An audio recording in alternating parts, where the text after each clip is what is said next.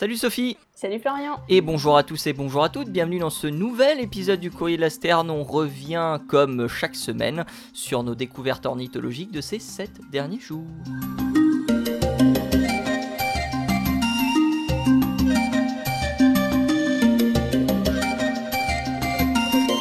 Comment ça va Sophie? Écoute, ça va pas si mal. Euh, un petit peu stressé, euh, comme je te disais, à cause de, ma conférence, mais sinon tout va bien. On va y arriver. Et euh, répétition d'ailleurs de, cette conférence, parce que tu vas nous parler aujourd'hui de, de caroténoïdes, c'est ça? De carotènes Exactement, des caroténoïdes. Alors c'est un gros mot pour dire des pigments. Et des pigments chez les oiseaux. Donc on va parler coloration des oiseaux. Et moi, je vais euh, bah, justement commencer cet épisode, puisque ça va être assez court, puisqu'on va parler, on va essayer de soulever un mystère ensemble, de savoir pourquoi eh bien, euh, les euh, chouettes et les hiboux ont la possibilité de tourner leur tête, tu sais, à 270 degrés sans se casser le cou. Eh ben, il y a des scientifiques qui ont répondu à cette question en 2013 et j'ai retrouvé l'étude. J'ai retrouvé l'étude qui s'appelle Adaptation of the Old Cervical and Cephalic Arteries in Relation to Extreme Neck Rotation. Et euh, c'est euh, une étude qui a été euh, donc réalisée par Fabienne de Coq-Mercado. Alors j'espère que je, je, prononce bien ce, ce nom. et cinq autres personnes. Et c'est une étude qui est assez particulière parce que contrairement aux autres études qu'on a, on va dire l'habitude de vous présenter dans, le courrier de la Sterne, eh bien c'est une étude qui est en réalité une infographie, c'est-à-dire que c'est une image dans laquelle vous allez retrouver toutes les informations euh, qui euh, vont, être, vont être détaillées euh, dans l'étude en question. Donc c'est une infographie que vous allez pouvoir retrouver très facilement qu'on vous mettra dans la description. Par contre, il faut avoir fait de la neurologie pour vraiment tout comprendre de cette infographie. Moi-même, j'ai pas tout compris à l'infographie euh, que, j'ai étudiée en long, en large et en travers. Euh, donc, euh, on va se faire quand même un petit résumé pour essayer de comprendre comment les chouettes et les hiboux font pour tourner la tête. Alors déjà, pourquoi les chouettes et les hiboux tournent la tête?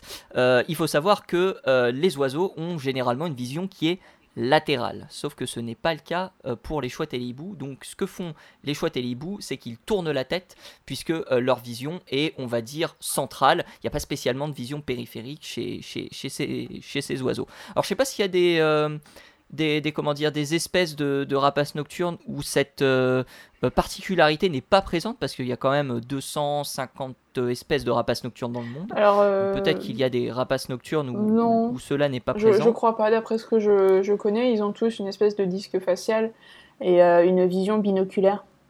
Et, donc c'est euh, assez, euh, assez intéressant puisqu'il y a donc un, neuroradiologue qui s'appelle Philippe Gaillou à l'université John Hopkins de Baltimore qui s'est posé la question euh, de savoir justement eh bien, pourquoi, ou plutôt comment les chouettes et les hiboux eh bien, pouvaient tourner leur tête sans se faire mal. Parce que nous, si on tourne la tête, eh ben, on risque d'avoir des petits problèmes jusqu'à même se déboîter le cou, ce qui peut entraîner la mort.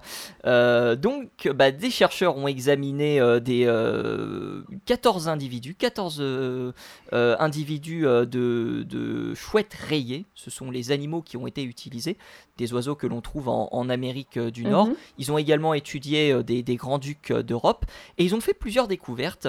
La toute première, et c'est une découverte très intéressante, alors peut-être qu'il y a d'autres animaux qui possèdent cette caractéristique, mais moi en tout cas je ne le savais pas, c'est que ces oiseaux possèdent deux fois plus de vertèbres cervicales que nous. Ah oui. Les hommes.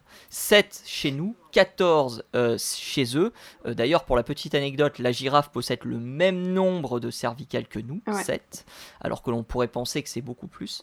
Mais donc, il y a deux fois plus de vertèbres cervicales euh, chez les, chouettes, les chouettes et les hiboux.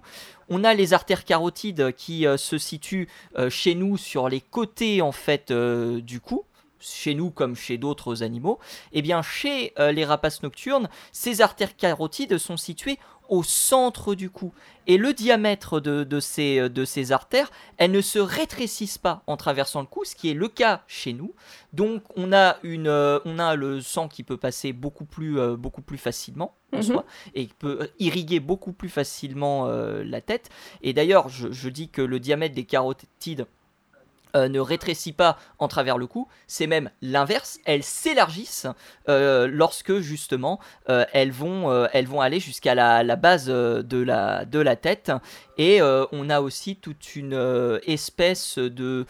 Je ne sais pas ce qu'on peut vraiment, si on peut vraiment appeler ça des, espèces de coussins, mais en gros il y a des espèces de poches de protection qui empêchent justement lorsque l'oiseau tourne la tête, eh bien d'empêcher l'influx de sang. Donc on a une petite poche de protection euh, qui se remplit d'air et qui évite justement euh, que le sang ne, circule plus dans, les, dans les conduits, euh, dans, les, dans, dans, les artères. Alors c'est pas l'artère pour le coup, c'est pas l'artère carotide, là c'est pour le coup c'est l'artère vertébrale, artères vertébrales qui sont d'ailleurs beaucoup plus large en diamètre que chez nous, jusqu'à 10 fois plus large que chez nous en termes de, diamètre, euh, puisque euh, chez nous on a des artères euh, vertébrales et carotides qui font, je crois, à peu près la même taille, d'après ce que j'ai compris.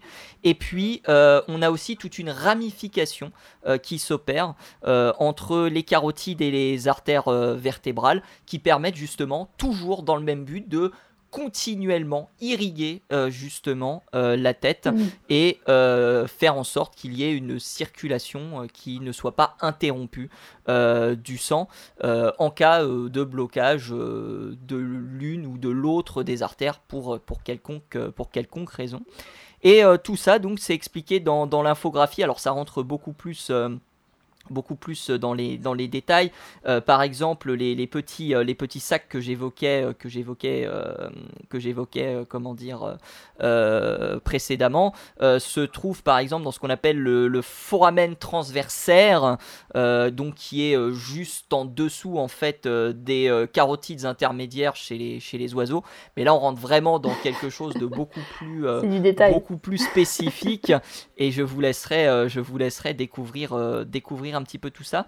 Euh, il y a aussi une, dernière chose qui est dite. Alors, euh, euh, il parle dans, dans l'étude de type I intercarotide.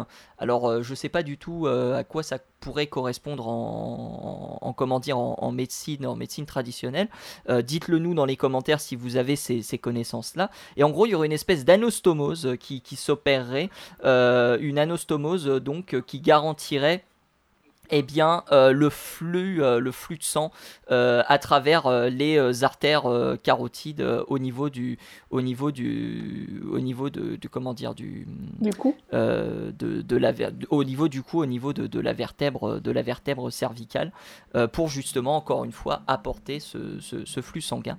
Et donc voilà un petit peu comment les, comment les, les chouettes et les hiboux eh bien, font euh, pour euh, ne pas avoir mal lorsqu'elles tournent la tête. On rappelle jusqu'à 270 degrés, ce qui est, énorme. Hein, euh, c'est assez dingue de voir, de voir ça. Et certains oiseaux, d'ailleurs, utilisent cette, cette particularité parce que des fois, on a des, des comment dire, des, des, des motifs euh, qui forme par exemple la tête, euh, la tête de l'oiseau mm. à l'arrière lorsque l'oiseau tourne le cou, euh, ce qui fait que bah, la proie peut avoir l'impression d'être, la proie peut avoir l'impression de d'être regardée ou au contraire que cela puisse servir de, de moyen de je vais pas dire de défense, mais en tout cas de, de signification qu'il ne faut pas, qu'il ne faut pas l'approcher. De défense aussi. de parce qu'on a des toutes petites chouettes. Alors bon là, je te parle de ce que j'ai en Afrique, mais on a ce qu'on appelle les pearl spotted audits, qui sont des toutes petites hmm. petites chouettes. C'est, ça fait 10 cm de haut, hein, même pas. Et, euh, et, eux, ils ont deux, deux points noirs à l'arrière de la tête, exactement ce que tu disais, un motif euh, comme des yeux. Et en fait, euh, ça, c'est parce que ces toutes petites chouettes, et eh ben, c'est aussi des proies. Et donc elles ont besoin de hmm. faire croire aux prédateurs qui y a autour d'elles qu'elles les voient. Et dans ces cas-là, ça permet aussi de faire d'empêcher quelques actions de prédation, alors pas toutes, mais euh, certaines des actions de prédation seront ralenties, voire stoppées par euh, ces points noirs. Et le fait que quand le prédateur se sent déjà observé par sa proie, en fait, il est moins, il, va moins attaquer euh, parce qu'il se dit de toute façon hmm. l'attaque va être loupée, donc c'est pas la peine.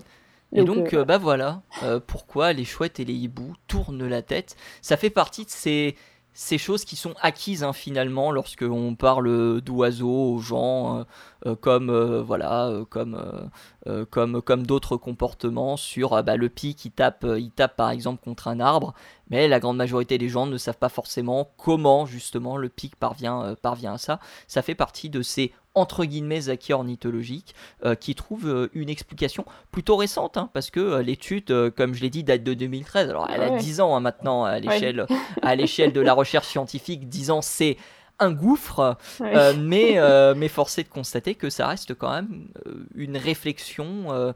J'ai pas connaissance de, de, travaux antérieurs qui parlent justement de, de ce, de ce, de, qui, explique euh, le fait que, les, que, ces oiseaux puissent, puissent tourner la tête aussi, euh, aussi violemment, entre guillemets.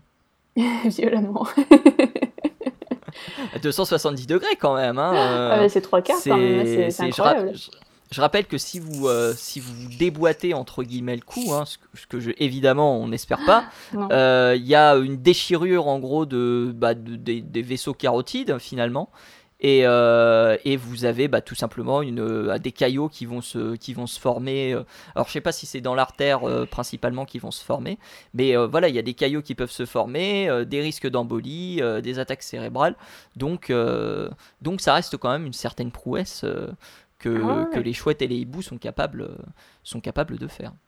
Et tu sais s'il y a d'autres oiseaux à part ceux-là qui peuvent aussi tourner la tête aussi loin Ou c'est les seuls? Non, pas à ma connaissance. Euh, après, euh, comme je t'ai dit, là, les, comment dire, les, euh, les, il y, y, a environ 250 espèces de chouettes et des hiboux. Alors il y en a d'autres. Hein, on compte pas les ninox, par Enfin, si on compte les ninox qui font partie des 250, mais qui sont beaucoup moins connus. je sais pas, par exemple, si chez les ninox il y a ce comportement-là. Euh, faudrait, faudrait, vérifier. Je voudrais pas dire de euh, bêtises. mais euh, ah non, jamais. Euh, chez les rapaces d'Ion, peut-être, est-ce qu'il y a ce genre de. Alors, peut-être pas 270 degrés, mais il y a quand même des oiseaux qui sont capables de, tourner quand même. de tourner efficacement la tête. Ouais, ils, tournent bien la tête. Hein. Il y en a. Il y, a, il y, a, quelques bus qui peuvent vraiment tourner la tête quasiment à, à, à l'envers. Enfin, tu sais, euh, mhm. la retourner euh, carrément à 180 degrés. Ouais, à 180 degrés, ouais. Ouais, facile, mais, euh, mais après, plus loin, je pense pas. Mhm. Ça, ça... Faudrait, faudrait, voir, faudrait vérifier. Mais j'ai pas vu plus loin que ça quand même, hein, parce qu'après, mhm. il, se, il se déboîte un peu le coup. Après, comme, comme on l'a dit, ça, ça, ça, ça, correspond justement au fait que les, les chouettes et les bouts n'ont pas de vision latérale, contrairement aux oiseaux, donc ils sont obligés de compenser ça par le fait. Tu parlais d'une vision binoculaire identique mm. à la nôtre, c'est justement parce qu'ils ont cette vision binoculaire centrale, qu'ils sont obligés justement de, de torsader entre guillemets leur cou pour, euh, pour, pouvoir, euh, pour pouvoir saisir toutes les subtilités de leur environnement. Ouais, puis il y a aussi l'histoire de, des sons, parce que tu sais que le, masque facial de la chouette, ça lui sert aussi à réceptionner les sons. Mhm. Et donc, euh, Effectivement. se positionner face au son comme ça, ça lui permet en fait de mieux situer l'endroit exact d'où provient le son. Mhm.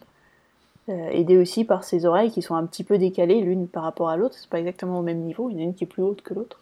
Mmh, absolument. Et donc ça, ça aide pas mal aussi. Mmh. Donc il y a plein de choses chez les chouettes et les hiboux qui sont super à étudier. Moi j'aime beaucoup.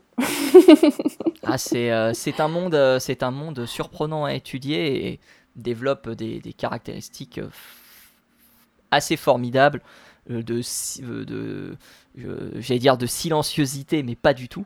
Mais euh, tu m'as compris lorsque je dis ça, parce qu'on a vraiment des oiseaux qui sont extrêmement silencieux, notamment l'arfan des neiges d'ailleurs, euh, puisqu'ils avaient fait un, ils avaient fait des tests à l'époque et ils avaient déterminé que l'arfan faisait quasiment pas de bruit en vol.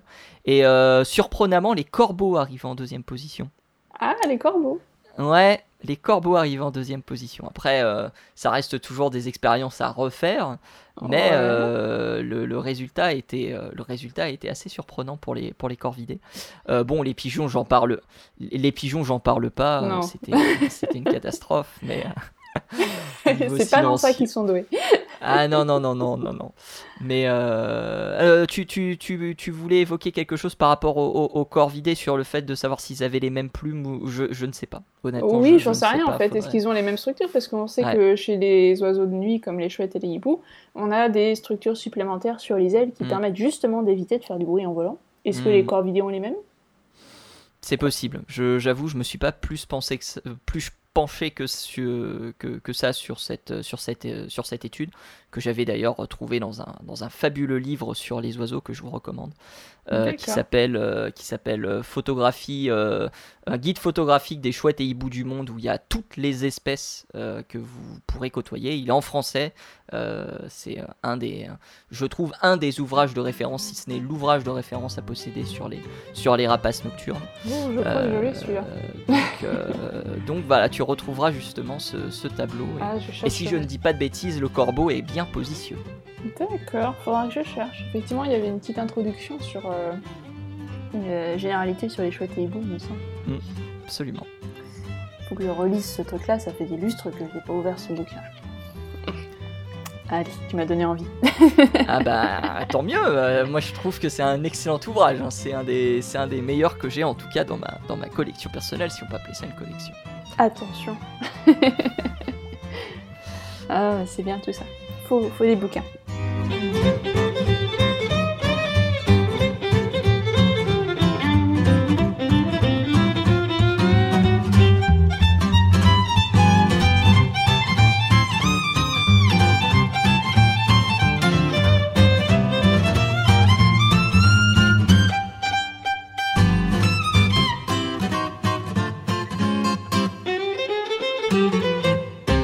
Parlé d'oiseaux silencieux.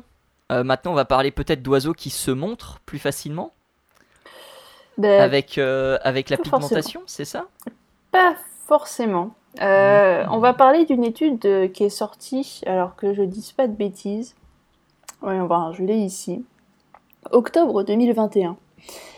Voilà. un article dans, qui s'appelait Estimer la distribution des caroténoïdes et la coloration dans la peau notamment et dans les structures intertegumentaires chez les oiseaux et chez les dinosaures. Donc c'est c'est un article qui est assez intéressant parce qu'on va parler à la fois des oiseaux actuels et mhm. de leurs ancêtres, les dinosaures.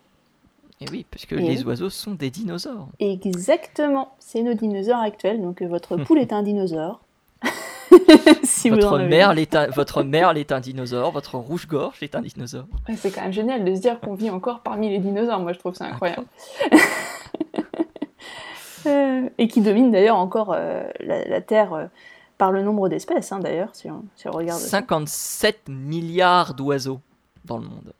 Et Une étude de l'année dernière qui avait fait un comptage global. 57 ah. milliards d'oiseaux, dont 1 milliard 300 millions moineaux. ah, c'est pas mal ça. Pas mal du tout. Mais ça fait quand même plus de 10 000 espèces différentes. Hein. On n'a que la moitié d'espèces de mammifères euh, dans le monde. Hein. Quasiment 11 000 même. Hein. On Quasiment 11 000, 10 700, 10 800, je crois, quelque chose comme ça. C'est vrai, j'ai arrondi à 10 000 autant pour moi. Mais bon, ça fait, euh, ça fait deux fois plus que de mammifères. Et bon, ça fait beaucoup. Et, eh et mammifères, 1300 espèces de chauves-souris d'ailleurs. On dirait pas comme ça, mais euh, les chauves-souris sont les, les, les, mammifères les plus, euh, les plus représentés. Et on les aime beaucoup, parce qu'après tout, elles volent aussi. mais ce sont pas des oiseaux, attention. Non, c'est vrai. Pas du tout le même groupe. Enfin bref, du coup, on va parler aujourd'hui de, pigments. Et euh, vous n'êtes pas sans savoir que les oiseaux sont très colorés, donc comme nous, nous avons aussi des pigments. Comme les fleurs autour de nous et comme n'importe quel truc qui a l'air un petit peu coloré, il y a du pigment. Donc comment ça se passe? Eh bien chez les oiseaux, vous avez plusieurs types de pigments. Ils vont avoir des pigments comme la mélanine, par exemple, qu'on retrouve aussi chez les humains. Hein. C'est ce qui nous permet de bronzer, à nous. Ce qui va faire la, couleur de votre peau. voilà, euh, toutes les différentes colorations de les peau. Les oiseaux bronzent, du coup? Euh, Non. non, non, mais par contre, ils ont euh, dans leurs plumes des colorations noires, brun foncé, grises, qui sont des colorations qui sont dues à la mélanine c'est euh, plus ou moins les mêmes pigments que nous. Alors il y a deux types de mélanine différentes, mais on va pas plonger là-dedans aujourd'hui. Et en plus de la mélanine, ils ont d'autres types de pigments que nous, on n'a pas par contre, euh, qui vont être notamment les caroténoïdes. Mais nous, mais nous, on peut bronzer. Mais nous, on peut bronzer, c'est vrai. Mais eux, bon, euh, les zones de peau nue, il n'y en a pas tant que ça. C'est souvent recouvert, souvent, pas tout le temps, par des plumes, quand même, voire des écailles, pour certains endroits. C'est vrai. Donc le bronzage, ils ont peut-être pas tant besoin que ça non plus.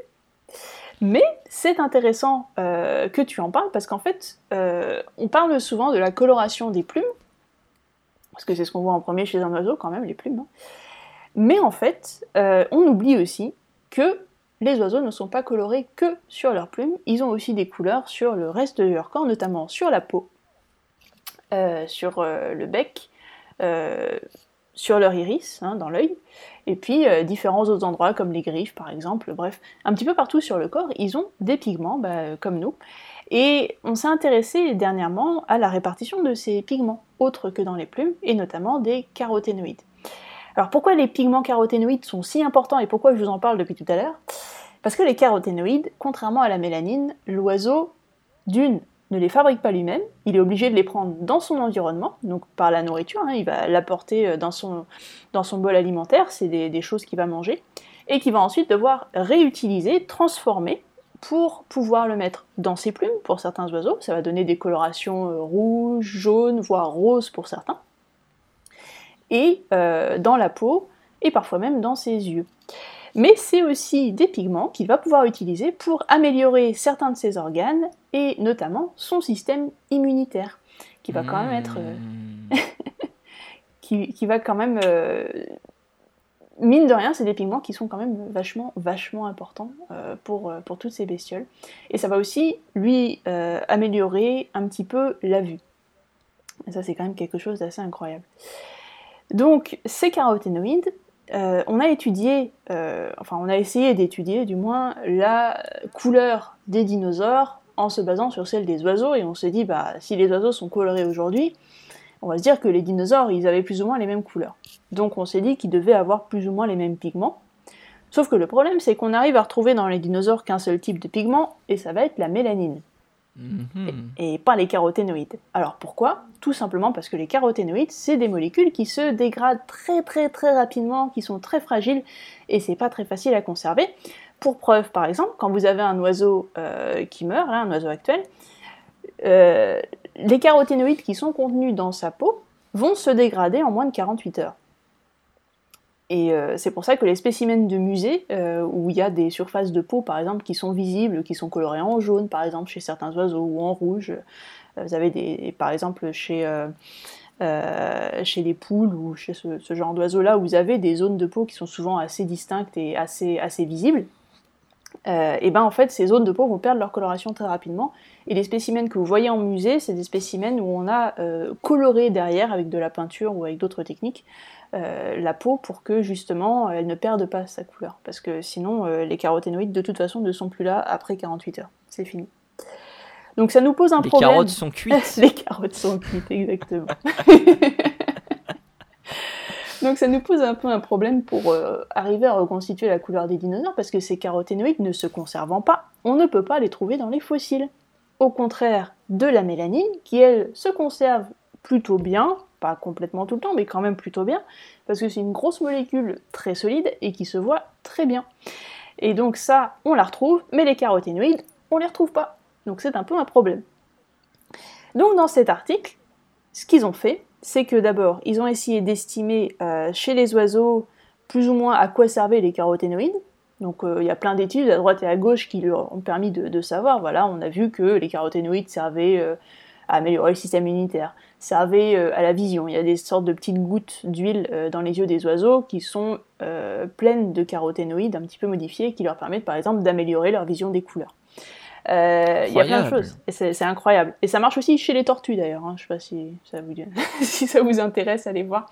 C'est quelque chose d'assez incroyable. Nous, on n'a pas ces structures-là, les oiseaux et les tortues, par contre, eux, ils les ont. donc il y a plein de choses comme ça qu'on sait des oiseaux actuels et qui sont basés sur l'utilisation de caroténoïdes. Et on s'est dit, eh ben pourquoi ne pas appliquer ce qu'on sait euh, qui fonctionne chez les oiseaux actuels et se dire que si les dinosaures avaient des structures similaires, eh ben peut-être que eux aussi du coup ils utilisaient ces caroténoïdes. Alors pas forcément pour les mettre dans les plumes, mais peut-être au moins pour euh, leurs organes, pour la fonction de leur système immunitaire, pour euh, la vision, etc., etc. Donc c'est tout le, but de l'article qui a essayé euh, de reconstituer une phylogénie pour se dire, ok, comment est-ce que on peut mettre ces caractères présence ou utilisation de caroténoïdes chez les dinosaures, chez les ancêtres des oiseaux, en fonction de ce qui se passe aujourd'hui chez les oiseaux actuels et chez les tortues aussi, vu que c'est plus ou moins le même groupe. Essayons d'expliquer ce que c'est qu'une phylogénie pour ceux qui ne savent pas ce que c'est. Et oui, c'est le, point définition. Alors une phylogénie, c'est simplement... Euh, comment expliquer ça simplement?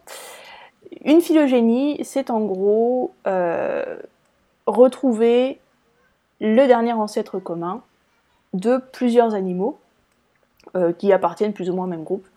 On va essayer de les classer, lequel est plus proche de qui, lequel est apparenté à qui, etc. C'est un peu comme alors, je dirais pas que c'est comme euh, un arbre généalogique, parce que là, on, le prend un petit peu à l'envers, mais hmm. euh, c'est essayer de trouver qui est cousin avec qui, quelle espèce est la plus proche de quelle autre espèce sur votre phylogénie. Et à la fin, ça va vous donner une sorte d'arbre, effectivement, qui va classer les espèces en fonction de leur proximité. Et donc sur cette phylogénie, euh, on, on, connaît déjà plus ou moins la phylogénie des oiseaux, on sait classer ces oiseaux, on sait quel groupe est plus proche de qui, et on sait que les oiseaux sont les descendants euh, des dinosaures non aviens, donc euh, tout ce qu'on avait avant, qui, avant la disparition des dinosaures. et donc, on sait à peu près comment ça se place, et donc on a juste à appliquer sur cette phylogénie les caractères qu'on a chez les oiseaux actuels, c'est-à-dire la présence ou l'absence de certains pigments, l'utilisation ou la non-utilisation de certains pigments, et on essaie de voir si on peut les appliquer aussi chez leurs ancêtres ou pas en fonction de leur position sur l'arbre. Donc voilà, donc c'est assez compliqué, hein, je ne vais pas rentrer plus dans les détails que ça parce que là mhm. on est, sur un, on est quand même sur un sujet un peu complexe.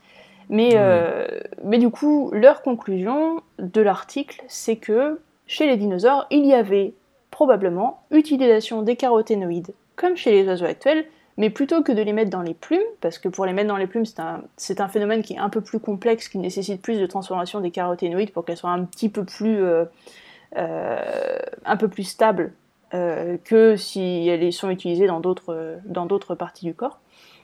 Plutôt que de les mettre dans ces plumes, donc, ils les utilisaient probablement pour d'autres parties du corps, que ce soit pour du signalement sur de la peau nue, par exemple, ou bien mhm. euh, pour euh, bah, le système immunitaire, comme on en a parlé, ou pour la vue, ou pour ce genre de choses. Il y avait, euh, on, avait illustré avec, je crois que c'était avec Victor, si je dis pas de bêtises, pour le fou à pied bleu, le fait justement que les fous mettaient en péril leur système immunitaire pour augmenter la, la beauté entre guillemets de leurs pieds. Oui.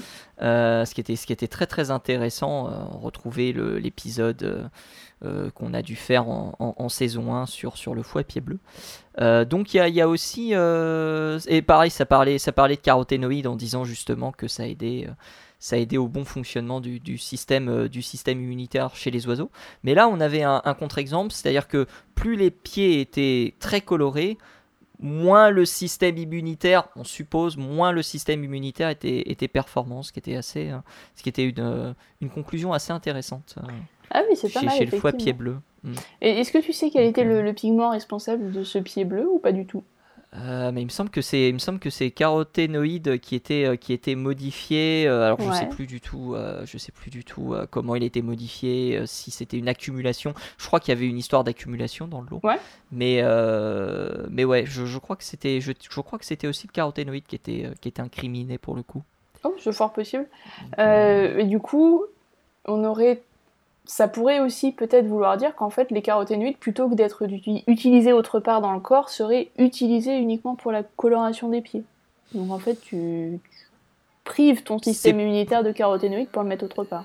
C'est possible, ou alors tu fais, euh, je, je sais pas comment ça peut fonctionner, mais tu peux par exemple mettre plus euh, de caroténoïdes dans tes pieds et moins dans le système immunitaire. ça paraît un peu bizarre comme, comme vision de voir, mais euh, ça, ça, peut être, ça peut être, euh, je pense que ça peut être totalement. Euh, ah, ça peut être complètement ça. Ça peut être complètement ça. Mais du coup, moi j'ai une question parce que on connaît la couleur de certains oiseaux. Enfin, de certains dinosaures, pardon. Je pense à. Alors, je crois que c'est Sinosauropteryx, hein, si mes souvenirs sont bons, qui est euh, euh, sur la queue, il est euh, orange, barré de, barré de blanc ou de noir, je crois. Et c'est un pattern, enfin, c'est un motif qui se répète tout au long de la queue. Comment, du coup, on fait pour savoir quelle couleur avaient ces oiseaux? Alors là, c'est les... les mélanines dont tu parles, en fait. C'est pas du Ah, tout les caroténoïdes. ok. Euh, Parce qu'il y a un type de mélanine qui est la phéomélanine qui va te donner des oranges, bruns, roux, tu sais, ce genre de choses. Ouais, bien sûr. Et puis tu as le mélanine qui est la mélanine noire, euh, gris foncé, euh, voilà. Donc ça, ça peut te donner tout ça. Et donc l'absence de mélanine est codée blanche par défaut dans ce qu'on connaît des dinosaures. Mais si ça se trouve, ce blanc, eh ben, en fait, il est complété par une autre couleur qu'on n'a Hmm. pas vue, qui pourrait être une caroténoïde. Mettons que ça pourrait être un jaune, hein, ça pourrait être un rouge, ça pourrait être quelque chose de bien flashy. Mais comme on n'a pas retrouvé la molécule, ben, on n'en sait rien. Mm. Donc pour nous, quand il y a absence, bah, ça reste blanc. C'est tout. Et euh, phénomène qui était un très, un- très intéressant à, à remarquer, euh, euh, puisqu'on parle souvent de l'albinisme, Oui. mais l'inverse existe, c'est-à-dire euh, la surproduction de, de, de mélanine, qui s'appelle le mélanisme, Oui. et euh, qui peut être observé, euh, qui peut être observé chez certains oiseaux. Moi, j'avais eu l'occasion de le voir sur des martins chasseurs. C'était Oh. très impressionnant de voir le martin chasseur tout noir, euh, alors oui. que d'habitude il est euh, d'habitude il est blanc avec euh, son bec, euh, son bec un peu un peu oran- euh, oui orangeâtre. euh, Mm. et euh, donc euh, donc c'était très impressionnant. Et pareil, on peut avoir aussi ce on peut avoir le, le cas inverse. euh, on parle beaucoup de l'albinisme, mais le mélanisme existe aussi. euh, C'est euh, vrai, donc, exactement. Mais l'albinisme, d'ailleurs, à ne pas confondre avec le leucisme. qui est Avec le leucisme, c'est- C'est absolument, un peu ouais. différent parce que l'albinisme, c'est une absence totale de pigments sur tout le corps. Donc cette fois-ci, on... la peau, les yeux, les cerfs aussi, donc les griffes des oiseaux, Mm. le bec et les plumes, donc, n'ont plus aucun pigment. Ça, c'est l'albinisme. Mais par contre, le leucisme, c'est uniquement les plumes qui n'ont pas leur pigment. Donc vous verrez, les yeux de l'oiseau ne sont pas rouges quand l'oiseau est leuciste. Ils sont euh, bah, de la couleur normale de l'oiseau en question, hein, tout simplement. Et puis, euh, et puis pareil pour les cerfs et le bec, hein, ils seront, euh, seront pas blanchâtres ou un peu rosés, ils seront noirs, gris, jaunes, en fonction de ce que l'oiseau a normalement. Et puis de toute façon, ça se remarque très bien, notamment chez les merles et, les corbeaux, surtout chez les merles, puisque voilà, vous verrez des petits patchs de, de comment dire, de plumes blanches ou, Oui. ou des bordels blancs ou ce genre de choses là. C'est ça. Euh, donc euh, voilà, c'est euh, typique, euh, typique du typique du leucisme qu'on peut rencontrer chez, chez ces oiseaux là. Exactement. Eh ben ma foi, ça s'est bien passé cette répétition pour la conférence de la semaine prochaine. Ouais, c'était un petit peu. Euh, Il y en avait un petit peu beaucoup, mais bon, pourquoi pas. Mais euh, bon, c'est c'est un article que j'ai trouvé récemment et je trouvais intéressant. Mais vous aurez le, le- le lien en dessous de, de l'émission, comme d'habitude. Évidemment, évidemment. En tout cas, on espère que cet épisode vous a plu. On se retrouve la semaine prochaine pour euh, à nouveau vous raconter des choses sur le monde passionnant des oiseaux. D'ici là, portez-vous bien. À très bientôt euh, tous et toutes. Vous pouvez nous retrouver euh, sur le réseau Twitter avec l'arrobas CDLS pour suivre justement les émissions. En réalité, on ne fait que publier les émissions sur le Twitter. Vous pouvez nous retrouver sur Spotify. Vous pouvez nous retrouver sur Deezer. Vous pouvez nous retrouver sur PodCloud où on centralise le tout. Sur YouTube, bien évidemment, euh, si euh, vous souhaitez passer par euh, la plateforme de YouTube. Et Sophie, on te retrouve sur Entracte Science. C'est bien ça. C'est ça. Et à très bientôt, tout le monde. Merci. Et à très bientôt, tout le monde, bien sûr.